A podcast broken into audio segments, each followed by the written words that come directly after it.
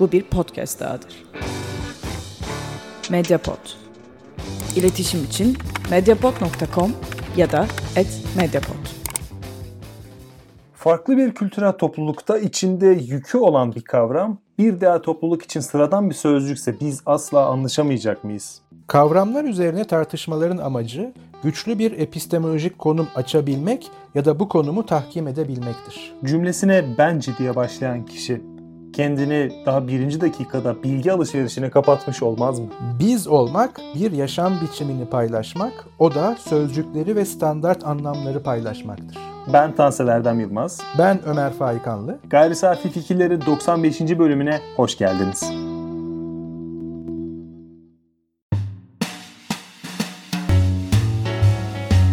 Hayatın denklemleriyle bilimin teorisi. Gayri safi fikirler. İki bölümlük kavramlar anlam yüklemek için mi yoksa anlam aramak için mi var? Mini serisinin ikinci bölümünü dinliyorsunuz. Şayet önceki bölümü dinlemediyseniz sizi öncelikle oraya davet edelim. Dinlediyseniz tekrar hoş geldiniz.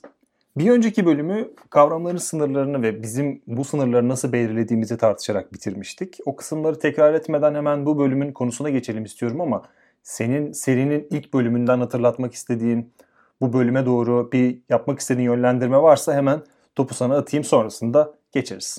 Aslında o bölümü dinlemiş olanlar daha en başında bunları benden duymuşlardı. Baştaki introya taşıdığım iki cümleydi. Bunlardan birincisi şuydu. Felsefe bir tür yaşamın anlamının arayış yolculuğu değildir. İkincisi de şuydu. Felsefenin anlamını sorduğumuzda neden bence diyemiyoruz diye sormuştum. İlki için şöyle bir ufak hatırlatma yapayım. Aslında ikisini de birleştiren bir hatırlatma olacak. Benim konumuma göre e, yani bu meseleye karşı aldığım entelektüel pozisyona göre anlam dediğimiz şey dilde şekillenen ve açığa çıkan bir üretim. E, bütün kavramların anlamları veya genel olarak anlamın anlamı dediğimiz her şey diğer bir deyişle varlığın ve en geniş çerçevesi içerisinde yaşamın kendinde bizler olsak da olmasak da keşfedilmeyi bekleyen bir anlamı olduğunu düşünmüyorum demiştim. Buna karşın yaşamın en azından insan yaşamının kendisi anlam üretiminin imkanını ve zemini zeminini yaratıyor veya hazırlıyordu. Şöyle bir kısa devre kurabileceğimi öne sürmüştüm. Yaşamın kendisinin keşfedilmeyi bekleyen bir anlamı yok ama tüm anlamlar için yaşamın kendisi zorunlu. Yani insan yaşamının en başta. Tam da bu nedenle tüm anlamların ve ona bağlı olarak da tüm değerlerin olanağını sağladığı için de devredilemez bir temel hak konumunda. Yaşam hakkı, yaşamda kalma hakkı. Oysa yaşamın anlamı etiketi tek bir şeyin yani tek bir eylemin veya daha da önemlisi bir değerin veya benzeri bir kalıbın ya da şeyler kümesinin yani değerler kümesinin üzerine yapıştırıldığında bu hak tehlikeye girebiliyor. Örneğin yaşamın anlamı iyi olmaktır gibi hemen hepimizin altına belki imza atabileceğimiz bir klişe çok tehlikeli aslında. Çünkü iyi olmak nedir veya iyi olmanın tanımına ihtiyaç duymakta ve her tanımda sınırlandırıcı bir tanım. Buna bağlı olarak her anlam belirlenimi bir tanımlama içermekte ve her tanımlama bir sınır içi ve sınır dışı belirlenimini de getirmekte beraber. Örneğin demiştik, iyi olmak her nasıl tanımlanırsa bu tanıma uymayan veya tanımın belirlediği sınırın dışında kalan kötü olacaktır. Bu da bir anlam dayatmasını beraberinde getirecek ve yaşamın anlamı iyi olmaksa kötü olanlara hele ki bile bile bile isteye kötü olanlara ne yapacağız gibi çok somut bir soruyla sonuçlanacaktır. İşte o zaman yaşam hakkı kötüler içinde bir hak mıdır gibi tehlikeli bir soru gündeme gelecekti. Şimdi burada tabii ki iyi ve kötü kavramlarından tehlikeli sorulara çok çabuk ulaşabiliyoruz. Ama bizim geçen programda ve bir süredir üzerinde durduğumuz felsefe nedir? Felsefe sözcüğünün göndergesi nedir? Nasıl bir e, tanım kümesine veya tanıma gönderme yapıyor sorusu da öyle çok nötr masa başında veya bir mikrofon başında alelade bir aslında sohbetin konusu değil. Çünkü ciddi somut çıktıları olduğunu öne sürüyoruz. Aslında geçen programımız ve bu noktaya kadar getirdiğimiz bu sezondaki tartışmamız veya sohbetimiz ana hatlarıyla buraya bağlanmıştı. Biz kavramları ve onların anlamlarını ve senin de bahsettiğin gibi o sınırların sağında sonunda önünde gerisinde durduğumuz onların bize nasıl getiriler sağlayacağını ya da aynı zamanda nasıl götürülere de sebep olabileceğini e, farklı bir e, yöntemle incelememiz gerektiğini söylemiştik ve sanırım bu yöntem hiçbir zaman bulunamayacak da olabilir ama biz burada yaşadığımız ufak çaplı çıkmazı bir önceki bölümü sonlandırırken Twitter Twitter'da bir kamuoyu yoklamasıyla çözmeyi düşündük ve bir insana iyi diyebilmemiz için tıpkı senin o koyduğun iyi kötü ayrımı, iyiler yaşasın, kötüleri ne yapacağız ayrımı gibi. Burada e, iyi insan kavramı için gerekli koşulların ne olduğunu sormuştuk. İlginçtir. Bu tip e, kamuoyu yoklamalarımızda yanıtlar direkt olarak gelirdi bize. Yani insanlar çekinmeden mention atarlardı ya da bizi alıntılayıp retweet yaparlardı. Burada bolca beğeni almış olsa da sanırım seçtiğimiz soru Twitter gibi kutuplaşmanın e, çok net eşiğinde bir platformda gerçekleştiği için açık açık tartışmaya pek uygun değildi. E, bu tip yorumlar da aldım. Çünkü herkesin iyi kavramı bir dışında bıraktığı kötüyü de getirdiği için e, felsefi bir tartışma genellikle altında anlamlar olduğu düşünülebilirdi diye düşünüldü ve genelde özel mesajlarla yorum geldi. Hepsine tekrar teşekkür ediyoruz katıldıkları için. Bize katıldıkları için daha, daha ziyade sanki bir yarışma gibi değil de. Yorumların ekseri ise kötü olanı tanımlama üzerinde klasik olarak yani biz iyinin ne olduğunu anlarken, iyi kavramını tartışırken e, öncelikle onun zıttına yoğunlaşıyoruz. Çünkü zıttını tanımlamak biraz daha kolay oluyor burada. Çünkü iyi koşullara göre değişse de bir evil, şeytani kişi tanımını koyup onun etrafından böyle yarım adım, bir adım geriye giderek nereye gidebiliriz tartışıyoruz. Bir kısmı da iyiliğin herkes için değişeceğini vurguluyordu. Yani bu kavramın değişeceği, bu yüzden net bir sınırın hiçbir zaman çizilemeyeceğini vurguluyordu. Yani tek bir tanımın iyiliği kapsayamadığı yönünde oradan bir içgörü elde etmiştim ben. Şimdi biz burada iyi kavramını dolayısıyla da e, zararı olarak kötülük kavramını tartışıyoruz ve şimdi biz bunu tartışmaya açtık. Geçen hafta da bunu konuştuk geçen bölümde. Sanki bu e, bizi geçtiğimiz haftalarda dinlemeye başlayanlar için yeni bir konuymuş gibi gelebilir. Yani ya biz bir gün oturuyoruz e, gayri safi fikirler ekibi olarak iyi kavramını mı tartışsak diyoruz ve herkes bir anda e, heyecanlanıyor. Aslında öyle değil bu binlerce yıl öncesinden tartışılmış ve biz e, ne kadar yeni bir şeyler söyleyelim diye yaklaşsak muhtemelen söyleyeceğimiz şey daha önce söylenmişlerin en iyi ihtimalle ikinci, üçüncü tekrar oluyor. O yüzden biz bunları tekrar etmeden ziyade, tekrar etmekten ziyade daha doğrusu e, bu tip kavramların bizde yarattığı etkileri ya da kavramların kendi içerisinde yarattığı etkileri epistemolojik olarak daha doğrusu biraz da e, dil felsefesine de selam vererek gayri safi fikirler tipi bir ameliyat masasına yatıralım. Her zaman yaptığımız gibi o teması e, odaklanalım istiyorum. E, burada benim e, iyilik kavramından ziyade biraz daha mikrolaştırmak istediğim kavramlar var. Çünkü iyilik kavramı çok geniş bir kavram ve yani neredeyse milyarlarca insan içine alabiliyor. Bunu biraz daha küçülttüğümüz zaman mesela her kavram farklı anlamlarda ve farklı bağlamları açmak için kullanılıyor. Bu neden garip geliyor? Mesela millet, ulus gibi kavramlar her coğrafyada farklı anlamlar ifade ediyor. İyi gibi daha da e, geniş kavramlardan ziyade, geniş alanlardan ziyade çok dar şeyleri ifade edebiliyor. Bunun yanında her ülkede bu ulus, millet, halk kavramları farklı yükleri de taşıyor. Biz iyi ve kötüyü tartışırken bu tip şeyleri düşünmemiştik. Çünkü iyi olan insan ya da kötü olan insan çevremizde olan herhangi biri olabilir. Ancak millet, ulus gibi kavramlarda bizden olan çok daha e, farklı bir kıymete sahip olabilir ve bizden olmayana karşı hissedeceğimiz hisler değişir. Mesela yok saymak ya da bunu normal karşılamak ya da nefret duymak, öfke duymak, e, yok edilmesi gereken biriymiş gibi görmek. Yani artık iyi ve kötüden ziyade bazı kavramlarda bir yük de var ve o yük kavramın üzerine binmeye başlıyor. Tabii sarf eden kişiye de biniyor. Örneğin Belçika'da yaşayan biri için aynı ülkede yaşadığı kişiler beraber yaşadığı insanlardan ibaret. Ancak Orta Doğu'da ya da çok yakınımızda Türkiye'de e, Türk olmanın getirdiği aidiyet çok daha büyük. E, bu tip durumlarda karşılaştığım zaman ben e, çoklu anlamı olan sözcüklerin sadece bir sözcük değil de e, hayattaki şahsi duruşların yani buraya tam uymasa da paradigmaların, şahsi zihinsel paradigmalarımızın bir eklentisi gibi göründüğünü düşünüyorum. Paradigma bunu tam karşılamasa da. E, bunun yanında bu kavramları pek de yüklemeyen, örneğin direkt iletişimi benimseyen yani ima yolu iletişime sırtına dayamamış topluluklarda iş farklı olabilir gibi geliyor. Yani bir anda kavramın kendisinden ziyade kavramın kullanılış biçiminin de çok farklı biçimlerde onu e, e, değiştirebileceğini düşünmeye başladım. Çünkü bilginin çoğunlukla örtük olarak sunulduğu yani iyilik kötülük bir yargı olabilir ama bunu bilgi açısından incelediğimizde yani sadece günlük konuşmalarda da değil bilim felsefesini tartışırken bile alanda imaya kayabilecek üslupların sevildiği geleneklerde ve bu tabii makalelerde de olabilir. Bilginin üretildiği direkt e, yayınlarda da olabilir.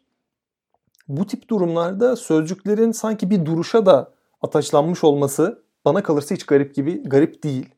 Ee, ancak ikinci durumda yani direkt olarak iletişimin benimsendiği ve sözcüklere genel olarak benzer yüklerin verildiği topluluklarda ki bu durumda dünyayı ikiye de bölebiliyoruz. Yani sözcüklere farklı yükler veren topluluklar var ve sözcüklerin çoğunluğuna eşit yükler dağıtan topluluklar var.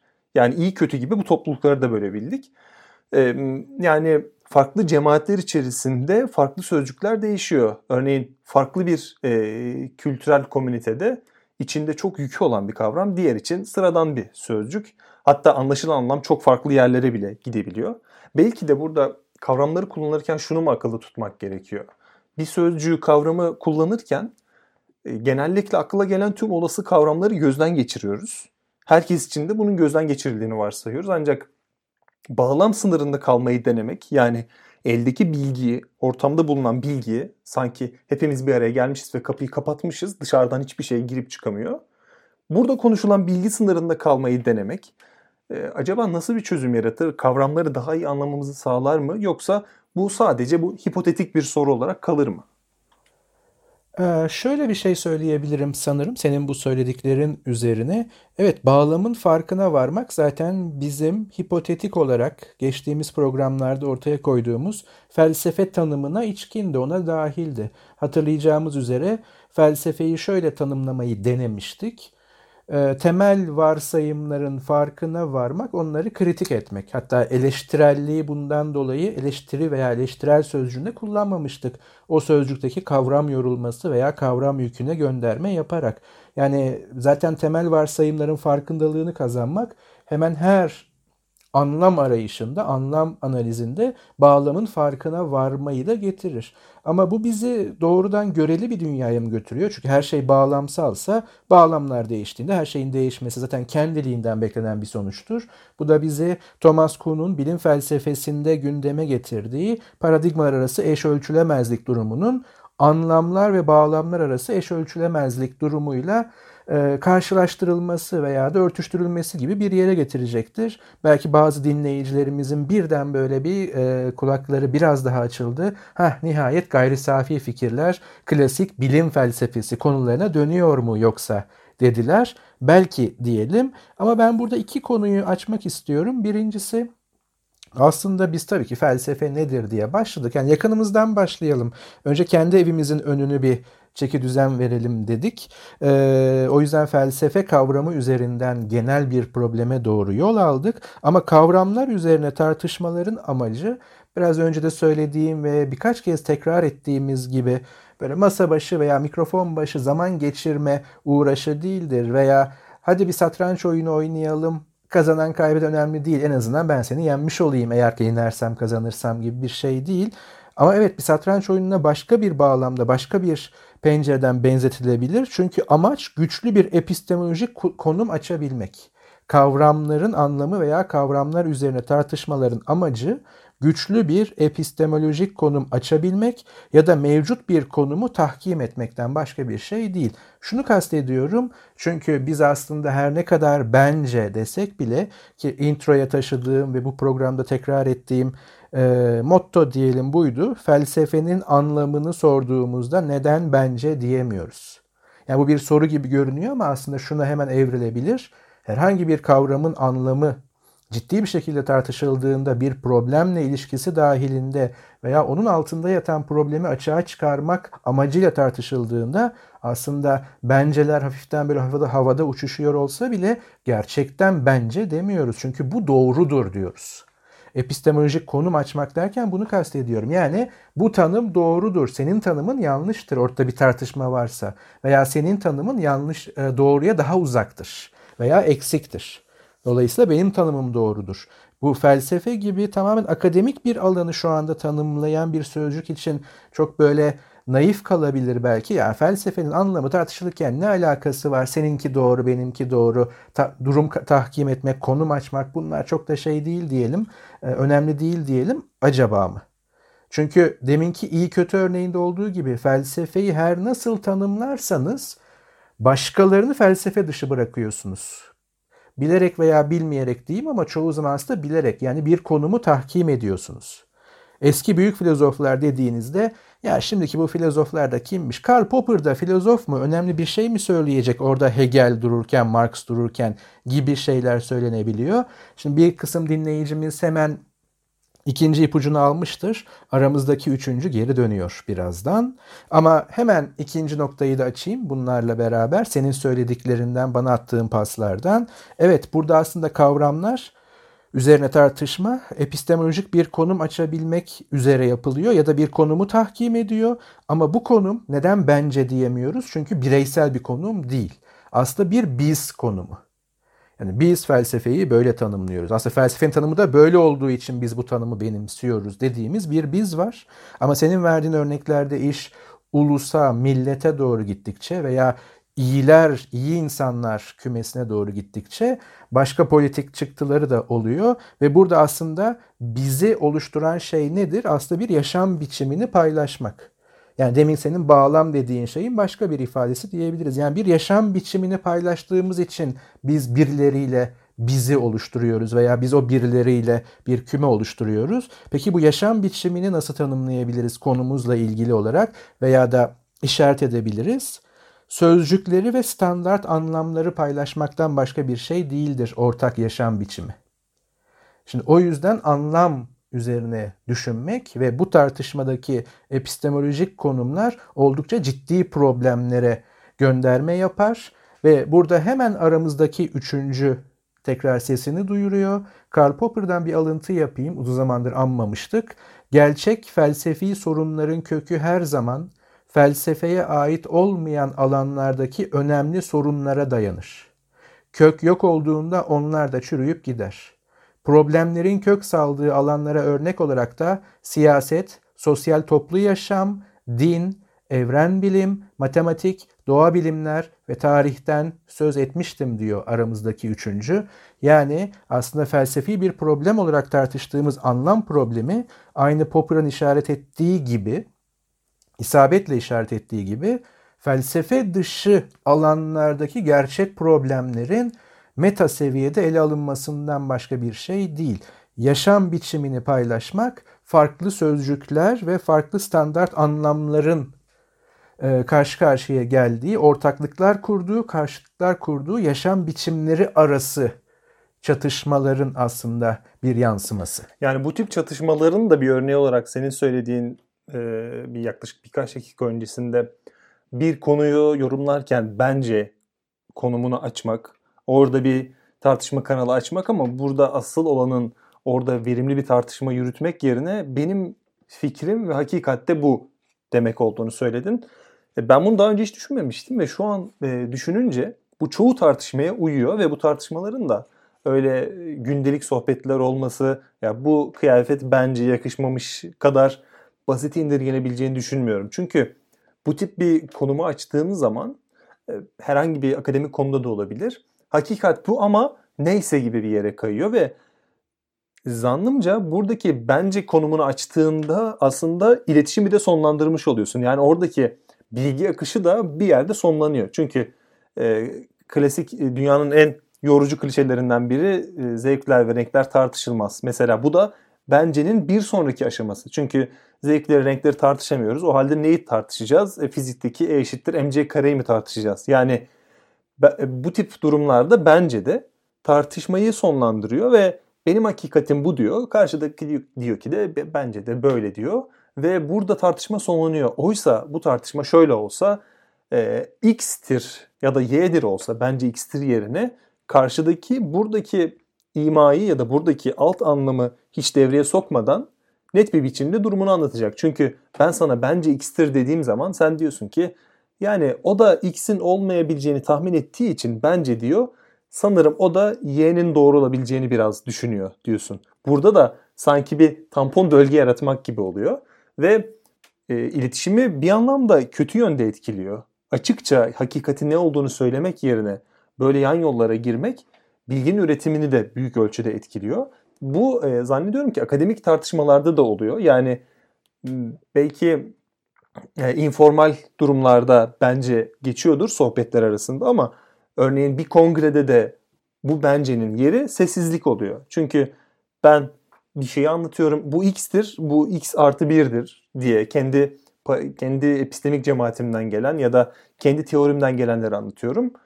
Ee, aynı alanda olan ve bana inanmayan, benim hakikatime benimsemeyen kişi bana bakıyor ve tablet bilgisayarına dönüyor. Kendi sunumunun notlarını alıyor. Yani iki durumda da bence dediğimde de ya da sessizlikle karşılandığında da burada iletişim sona eriyor. Ya ben şunu çok nadir görmüşümdür. Ee, belki senin kadar çok e, akademik etkinliğe katılmamış olsam da sen de belki burada yorumunu yapabilirsin. Bir kongrede ya da herhangi bir sempozyumda bir kişi tezini ortaya attığında ona karşı fikirde olduğunu net olarak bildiğin kişi bile el kaldırıp ben bunun böyle olduğunu düşünmüyorum demez. Yani orada e, tabii bunu diyenler vardır ama onlar genelde e, yetkin kişilerdir. Belki orada herkesin saygı duyacağı kişilerdir ama bir doçentle doçent bu tip bir tartışmaya girmez ve bu tartışmaya girilmesinin yeri budur.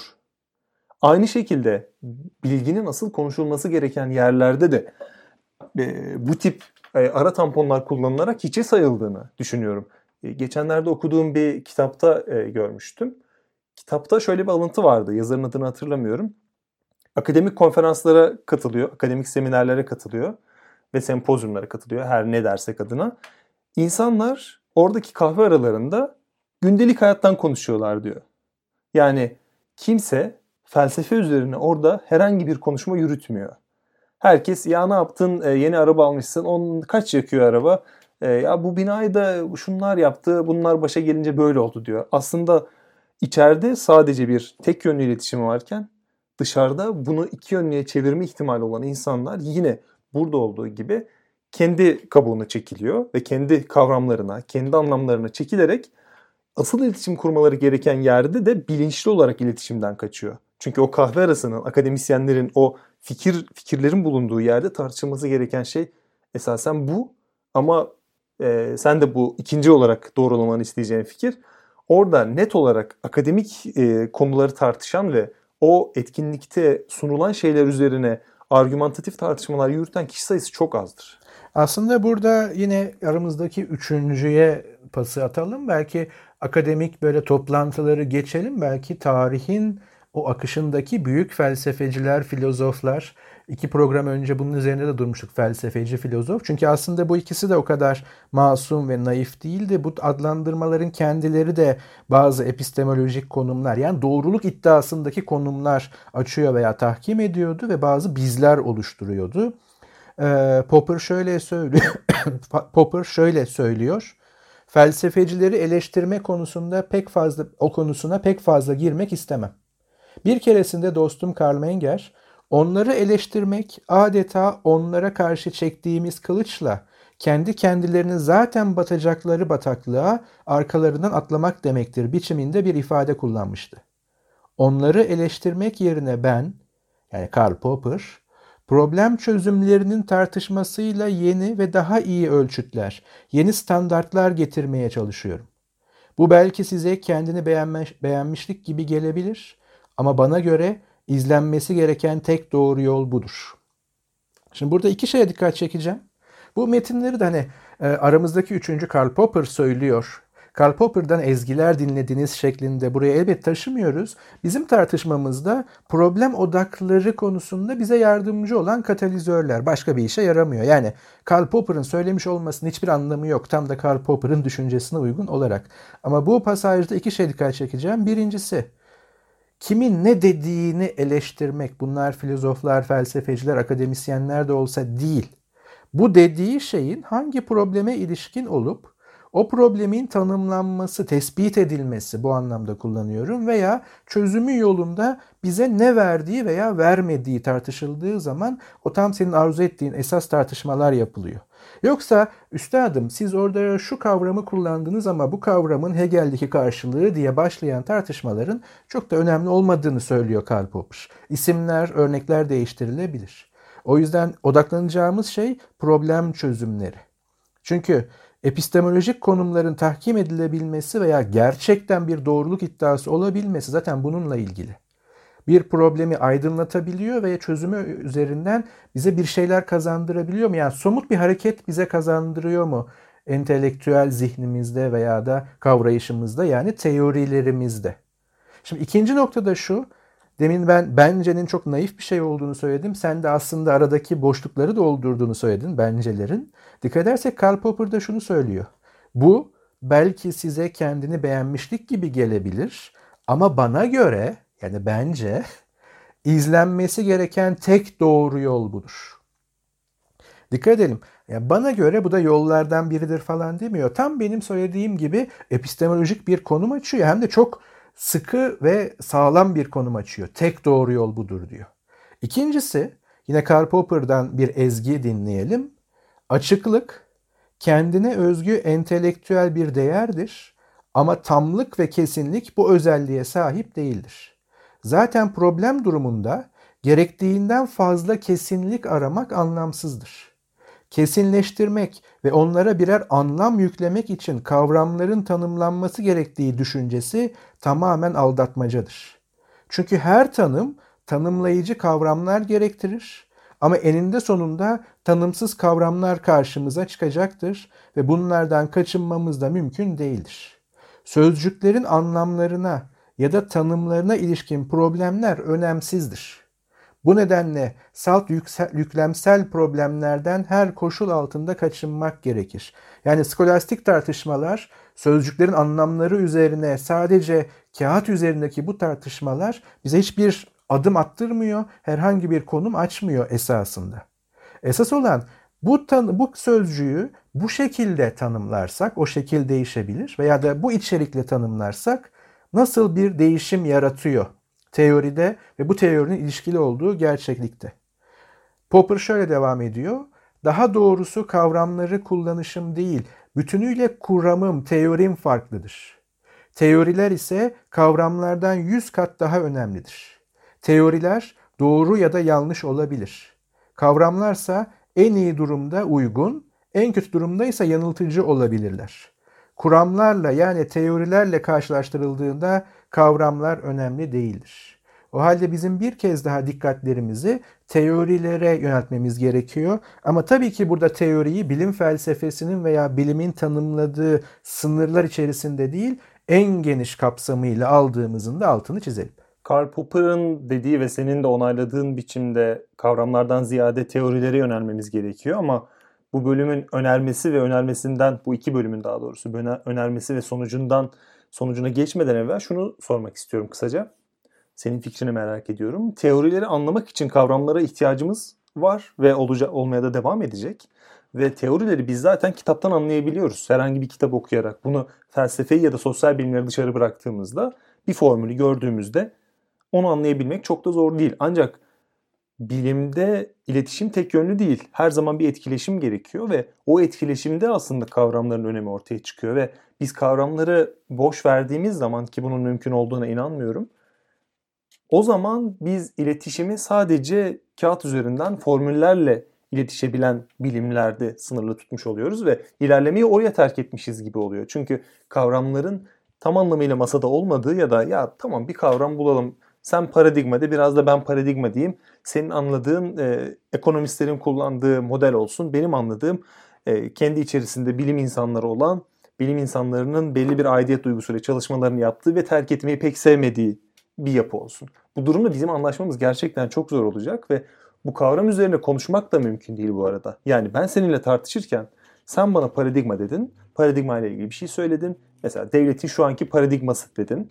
Ben de dedim ki ya, paradigmalar söz konusu olduğu zaman e, Kuhn şöyle der böyle der. Sen bana burada benim paradigmadan ne anladığımı sormazsın. bir podcast'te değilsen ben de sana bunu sormam ve orada e, artık üstü kapalı bir biçimde sanki biz farklı kavramlardan bahsediyoruz anlamı ortaya çıkabilir. Ama bunun dillendirilmesi de bana mümkün gibi gelmiyor. O yüzden yani kavramların her zaman e, akılda tutulmasına ihtiyacımız var.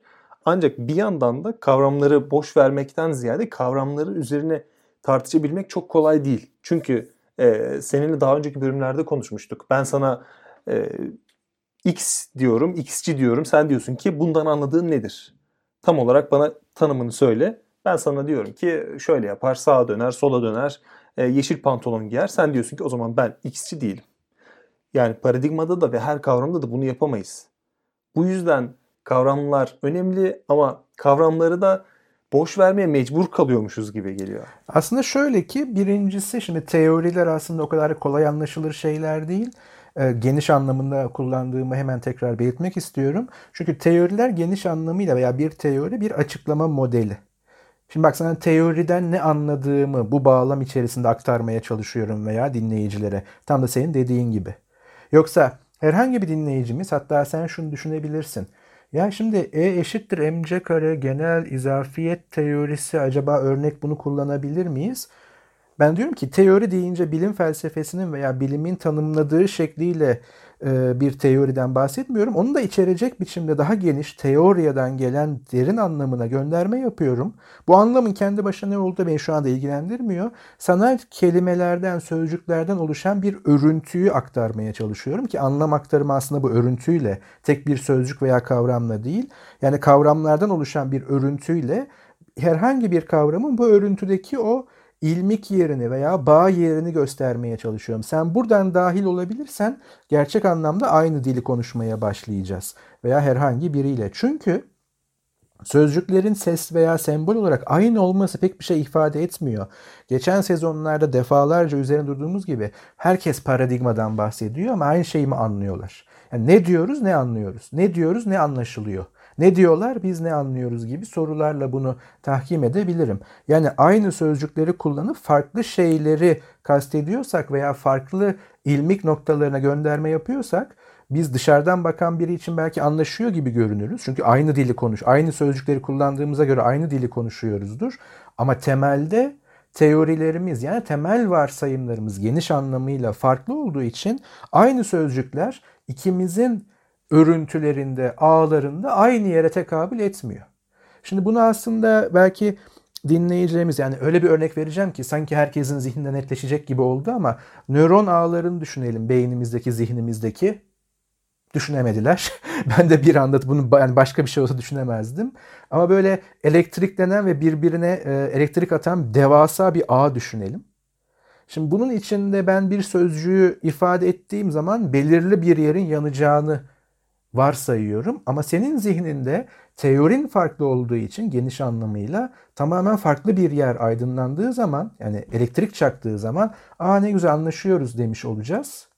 Ama aslında temelde aynı şeyden konuşmuyoruz. Yani gerçekliği farklı anlamlandırdığımız için aynı sözcükleri kullanıyor olsak bile aynı gerçekliğe gönderme yapmıyor veya da sosyal dünya için aynı gerçekliği kurmuyor olacağız. Belki daha somut örnek için başa dönmemiz gerekiyor. İyi insanlar olmalıyız dediğimizde sözcükleri birebir aynı kullanıyor olabiliriz. Ama senin iyi anlayışın herhangi bir inanç sisteminden tahkim almış olabilir, tahkim edilmiş olabilir. Biraz önceki e, ezgiyi hatırlayalım Popper'dan. Felsefi problemlerin kökleri felsefeye ait olmayan alanlardan gelir.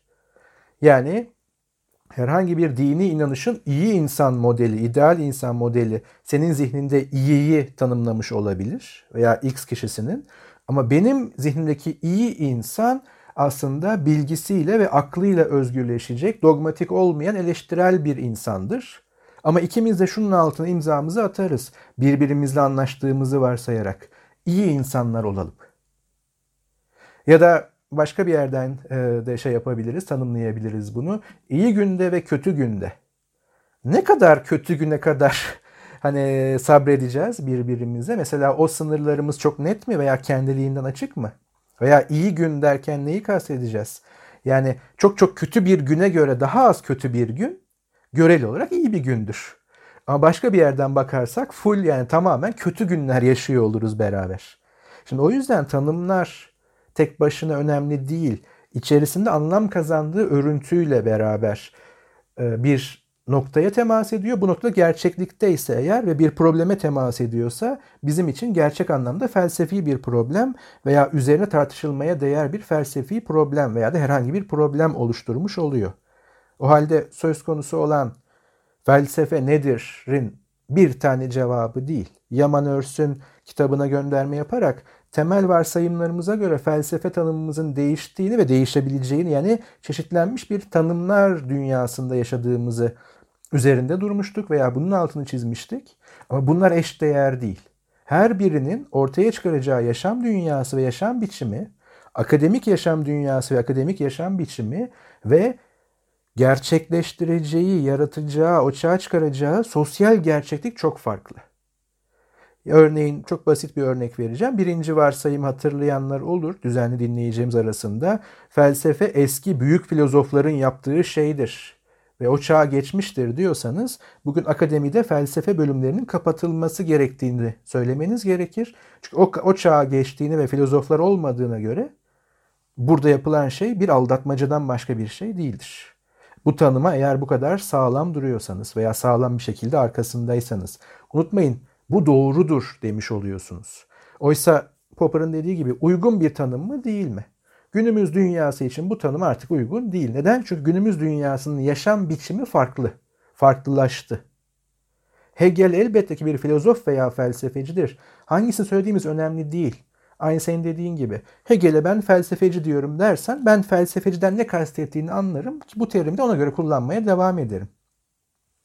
Ama Hegel filozoftur, Karl Popper felsefecidir dersen derim ki e, ben bu ayrıma göre bir felsefeciyim. Bu da güzel bir şey çünkü filozofluk bence boş işle uğraşmaktır diyebilirim mesela.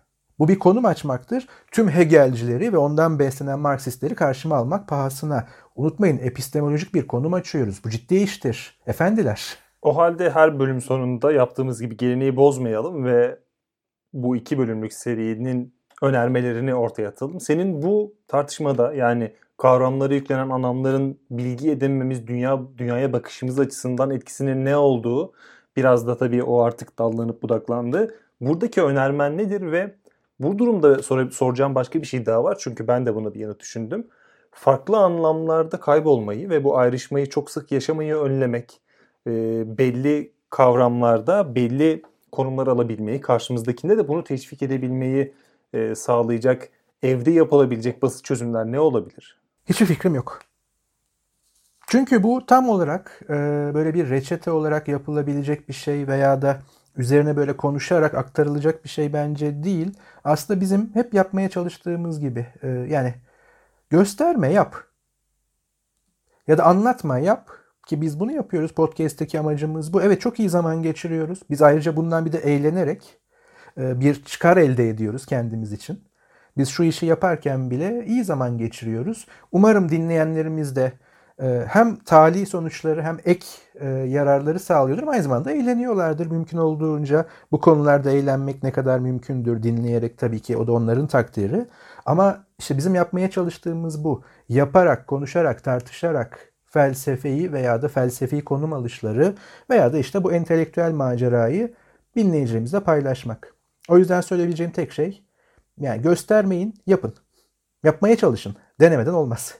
Benim önermem, benim çıkarımıma göre daha doğrusu kavramların yüklemeye kapalı, otonom olması. Yani bu iki bölümdür tartıştığımız şeylerin olmadığı, herkesin aynı şeyi anladığı durumun yaşanması için sanki sadece ihtiyaçlar anlamında doğması gerekiyormuş gibi geliyor bana. Yani benim bu şahsi önermem e, belli bir yönlendirme ihtiyaç olmadan kendilerinin bu kavramların hayatımıza katılıp bizim sadece onları kullanabilmemiz gerekiyor ki bu pek de mümkün değil. Ve bunların nötr kavramlar diyecek olursak kendi hallerine dünyamıza katılabilirlerse mümkün olurlar. Bu da cari durumda olmadığı için dünyaya bakışımızı kavramların insafına bırakmamak için benim birkaç önerim var. Bu önerileri kendim uyguladığım için söylüyorum.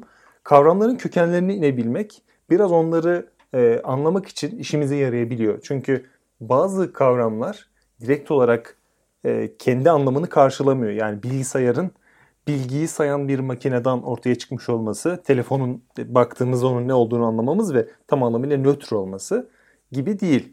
Ee, mesela millet, gavur, bu tip e, ötekileştirici her toplumda olan şeyler, filozof, felsefeci gibi.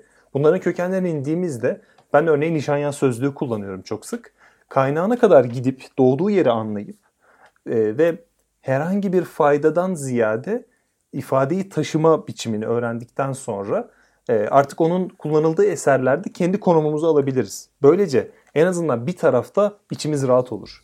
Biz birine herhangi bir yorumda bulunduğumuzda ya da onu herhangi bir kavramla tanıştırdığımızda onu e, itham etmek demeyelim de ona öne sürdüğümüzde artık kendi konumumuz nettir.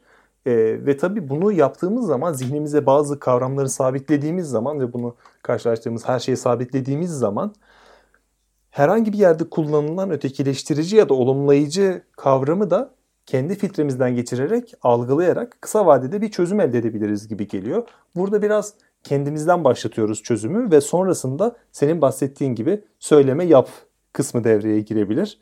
Ee, benim herhalde tavsiye demeyeyim de kendi yöntemlerimden biri bu ve önermem de az önce bahsettiğim gibi. Evet yani e, biraz aslında benim de söylemeye çalıştığım buydu. Belki ortak bir noktada bir biz oluşturabildik. E, zaten biz oluşturuyoruz ama bu e, bölüm kapsamında da bir yerden başlayıp evet bir örüntü, bir ağdır ve bu tek tek kavramların, tanımların ötesindedir. Çünkü kavramları da anlamlandıran bir örüntüdür. Teoriyalar, teoriler, temel varsayımlarımız demiştim. Gerçekliğe ilişkin kaba anlamıyla ve en geniş anlamıyla. Ama elbette ki nereden başlayacağız dersek yine kavramlar veya sözcüklerden başlayacağız. Ama burada yapmam, yapmamamız gereken bir şeyi söyleyebilirim. Tek bir kavramın bir tanımını bir dogmaymışçasına evet bu budur yerine o kavramın hangi teori, hangi varsayım içerisinde hangi ilmik noktasına tekabül ettiğini açığa çıkaracak bir kritik düşünceyle yola çıkalım. Kavramlarla başlayalım ama onlarda kalmayalım. Unutmayın onlarla beraber gerçekliği kavramaya çalışıyoruz. Kavramlara çok fazla e, üzerine durmak bir fetiş geliştirmek, gerçekliği ıskalamak gibi çok ciddi bir yan etkiye sebep olabilir. Bu tıpkı bizim YouTube'da yayınladığımız ilk videoda olduğu gibi sen bir termos tutarak tek elle kavramak, iki elle kavramak diyordun. Şimdi de elinde narin bir bardak var. Biz bu bardağı sakince tuttuğumuzda onu iyi kavruyoruz. Ama iki elimizle çok sıkarak tuttuğumuzda onu kırabiliriz de. O yüzden bazı şeyleri e, bazı şeyleri kavrarken onun çok da ilerisine gitmemek için onun bağlamlarını öğrenmek herhalde benim e, şahsi önerimin bir sonraki adımı bu. Çünkü onu bulunduğu paradigmada ya da bulunduğu anlam içerisinde anlamak da o kavramın kendisi kadar önemli. Son olarak aramızdaki üçüncü de bir şeylerle bize veda etmiş olsun. Son ezgisi de bu olsun bu bölüm için. Karl Popper'dan şöyle bir alıntı yapalım. Hepsinden önce aşağıda söyleyeceklerimin imanla kabullenilmemesi benim için büyük değer taşıyor. Tam tersine bunların büyük kuşkuyla karşılanmasını diliyorum. Felsefeci arkadaşlarımın çoğu gibi ben de yeni patikalarda gezinen bir önder değilim. Felsefede yeni bir yönelimin bildiricisi değilim. Tersine fazlasıyla eski moda bir filozofum. Tamamen eskimiş ve aşılmış bir felsefeye inanıyorum. Bu çoktan geçmiş bir çağın, rasyonalist ve aydınlanma çağının felsefesidir. Akılcılığın ve aydınlanmanın son takipçilerinden biri olarak insanın bilgi aracılığıyla kendini özgürleştirmesine inanıyorum Tıpkı aydınlanmanın son büyük filozofu Kant gibi. Buraya ekleyeceğim tek bir şey var. Tabii ki Popper bir ironi yapıyor. Bu anlamda insanın bilgi aracılığıyla kendini özgürleştireceği veya özgürleştirebileceği fikri aşılmış ve modası geçmiş bir fikir değil. Bu vesileyle ve gün itibariyle tarihin şu ana kadar gördüğü en büyük aydınlanmacılarından biri olan Gazi Mustafa Kemal Atatürk'ü de saygıyla ve minnetle anıyoruz. Bugünlük bu kadar diyelim. Bizi Spotify'da, Google Podcast'te ve Twitter'da Gayri Safi Fikirler adıyla takip edebilirsiniz. iTunes'dan Eksi Sözlük'ten eleştirebilir, övebilir, yorumlayabilirsiniz ve merak ettiğiniz soruları gayrisafifikirler.gmail.com üzerinden bizlere ulaştırabilirsiniz. Bir sonraki bölümde görüşmek üzere. Hayatın denklemleriyle bilimin teorisi. Gayri Safi Fikirler. Medyapod'un podcastlerine Spotify, Google Podcast, iTunes ve Spreaker üzerinden ulaşabilirsiniz. Medyapod'u desteklemek için patreon.com slash medyapod.